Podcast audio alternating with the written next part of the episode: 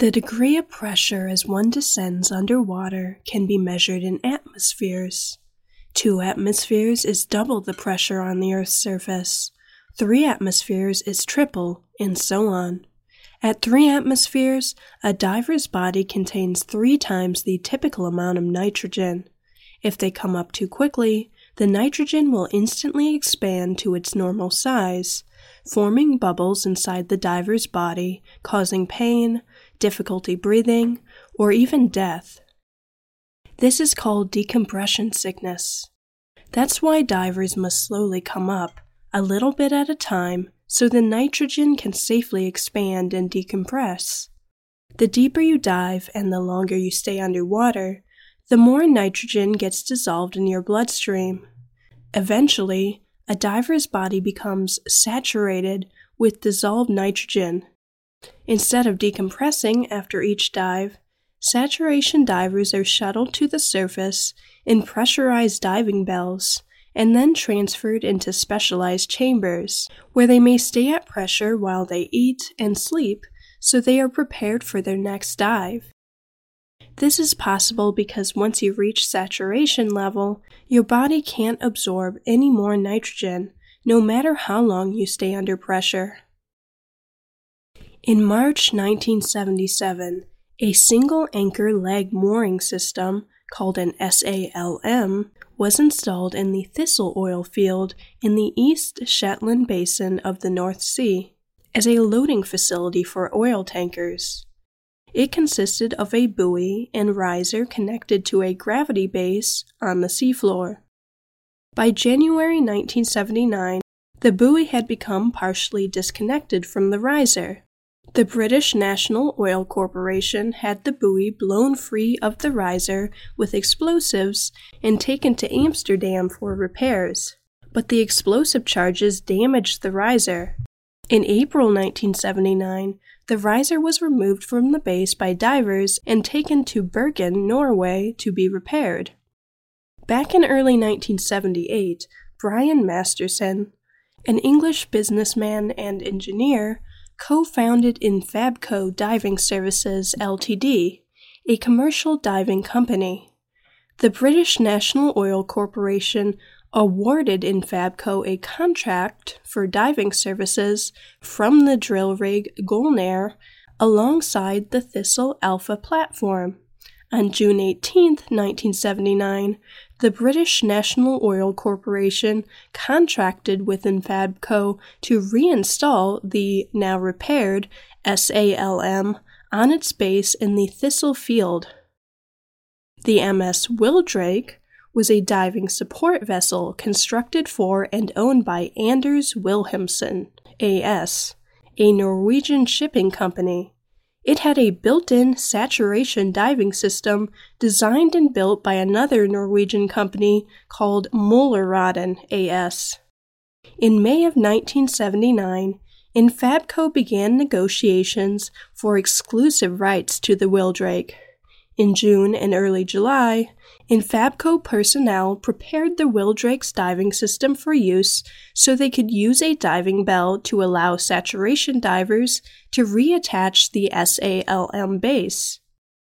During this period, several significant alterations were made to the Wildrake's diving system. The swivel connecting the lift wire to the bell was replaced with a pair of shackles.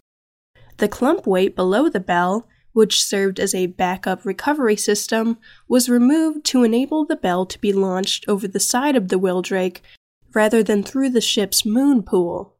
The bell's drop weights, another secondary means of bell recovery, were attached to the bell frame with nylon rope to prevent their accidental release. The accidental release of drop weights had caused fatal diving bell accidents in the North Sea in 1974 and 1976. The Wildrake bell also had no bell stage to keep the bottom hatch out of the mud if the bell became stranded on the sea bottom. Basically, there were a lot of safety red flags. In late July and early August 1979, Wildrake divers reattached the SALM buoy to the riser and prepared the SALM for transport to the Thistle field. On the night of August 7, 1979, Richard Walker and Victor Guiel, who had been in saturation since July 29th, were lowered to a depth of 485 feet in the Wildrake diving bell to work on the reattachment of the SALM to its base. As the bell was lowered into the ocean, its transponder came loose, and the Wildrake deck foreman was ordered to cut it off. Shortly after 2:20 a.m. on the morning of August 8th, Richard, who had been working outside the bell on the SALM base, saw that the bell had become separated from its lift wire and was hanging at an angle by its life support umbilical. He reported the emergency and rejoined Victor in the bell, where the two divers closed and sealed the inside door. The bottom door, which opened outward, was left open and secured back to the bell frame. Wildrake Dive Superintendent Peter Holmes and Dive Supervisor Brian Reed believe that the umbilical was the correct secondary means of bell recovery in the system Møllerøden AS had designed. Møllerøden later denied this, and the umbilical had not been certified for bell recovery. Brian Reed attempted to raise the bell with the umbilical, which was already damaged, the umbilical wheel on the ship's crane consisted of a rubber tire between two circular metal plates. The umbilical became jammed between the tire and one of the side plates. A further attempt to raise the bell on the umbilical using the ship's crane damaged the umbilical even more severely, and power and hot water to the bell were cut off. In response to a faint radio transmission from Richard and Victor, the Wildrake crew lowered the bell to the seabed at a depth of 522 feet. The diving vessel, Stena Welder, came alongside the Wildrake to render assistance in the rescue, but its diving system was undergoing repairs and had to be hastily readied for diving.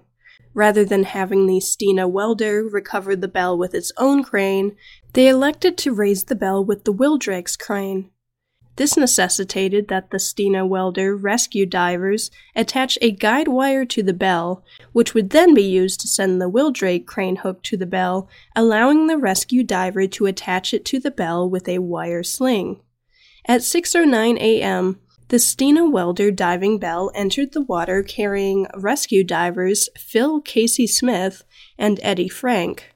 Due to communication problems, failure of the lights on the Stena Welder bell, the absence of the Wildrake bell's transponder, and the fact that the Wildrake crew had forgotten that they had moved the bell away from the SALM base a few hours earlier, it took Phil nearly an hour to find the Wildrake bell on the seafloor.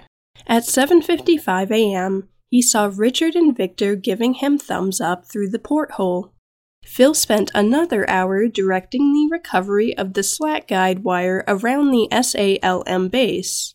Because the Stena welder was not a dynamic positioning vessel, it could not be held in a constant position, causing the Stena welder bell to drag Phil around the seabed on his umbilical. At 9:02 a.m., Phil attached the guide wire to the bell. The Wildrake began lowering its crane hook. But Phil now saw that Richard and Victor's movements had become very, very frantic. The crane hook came down too far from the bell for Phil to reach it with the wire slings attached to the hook. The hook was raised, had further slings attached, and was sent down again to Phil, who attached the slings to the Wildrake bell at 10:10 a.m. The Wildrake attempted to lift the bell from the bottom at a 45 degree angle rather than vertically, without a visual confirmation that the bell was clear to be lifted. During the lift, the bell wedged against the side of the SALM base, causing the wire sling to break.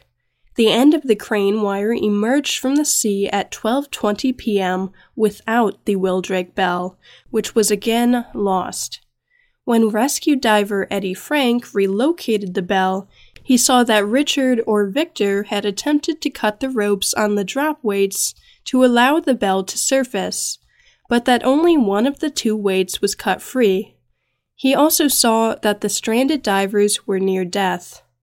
With Phil and Eddie at the point of exhaustion, They were brought to the surface in the Stena Welder Bell and relieved by divers Michael Mangan and Tony Slayman. At 6:16 p.m., Michael reconnected the crane wire to the bell. At 7:37 p.m., the bell was lifted out of the ocean. It was docked to the Wildrake saturation system, where Dr. Morven White, who had been placed into saturation, examined Richard and Victor and determined that they were dead. The divers' autopsies in Aberdeen, Scotland, determined that they had died of hypothermia. On August 9, 1979, Department of Energy inspectors and police boarded the Wildrake to investigate the accident. The Department of Energy inspector found multiple safety violations and evidence of negligence. Later, Richard's wife and Victor's family retained a San Francisco attorney who filed a wrongful death complaint to the United States on July 30, 1980, against 10 defendants, including Infabco Diving Services and Møllerøden AS. On November 28, 1980, Infabco Diving Services Ltd. was indicted on criminal charges in Aberdeen as the employer of Richard and Victor. At the criminal trial, which began on December 15, 1980, the diving company used what later became known as the Infabco defense, claiming that the divers were actually employed by a company called Offshore Coordinators Ltd., which was located in a bank on Jersey and registered in the Isle of Man. On December 19, 1980, Sheriff Alistair Stewart ruled that the Crown had failed to prove that Infabco was Richard and Victor's employer. He therefore directed the jury to find Infabco not guilty. In May of 1981, the United States District Court in Los Angeles awarded compensatory damages of $475,000 to Richard's widow and daughter and $75,000 to Victor's family. This judgment, however, would never be enforced by the British court system. A fatal accident inquiry on Richard and Victor's deaths was held from May 11 to May 22, 1981, in Aberdeen. At the inquiry, Richard's widow, Jean Walker, read aloud the final entry from her husband's diary written on August 7, 1979, in which she commented, I don't even know if I'm going to get out of here alive. Sheriff Douglas, James Risk, issued his determinations on November 13, 1981. He found that the removal of the clump weight contributed to the divers' deaths, and that the absence of a bell stage indicated that the diving contractors were more concerned with speed than with safety. He also concluded that Richard and Victor could probably have been saved if the crane lift had not been ordered to continue without investigating the obstruction impeding the lift, which proved to be the SALM base. In October 1986, due to another lawsuit that took place in the United Kingdom, over $400,000 was paid to Richard's family and about $8,000 to Victor's family. The Wildrake, renamed the Felinto Perry, later became a submarine rescue ship in the Brazilian Navy. In May 2000, the Wildrake accident records in London were found to be missing.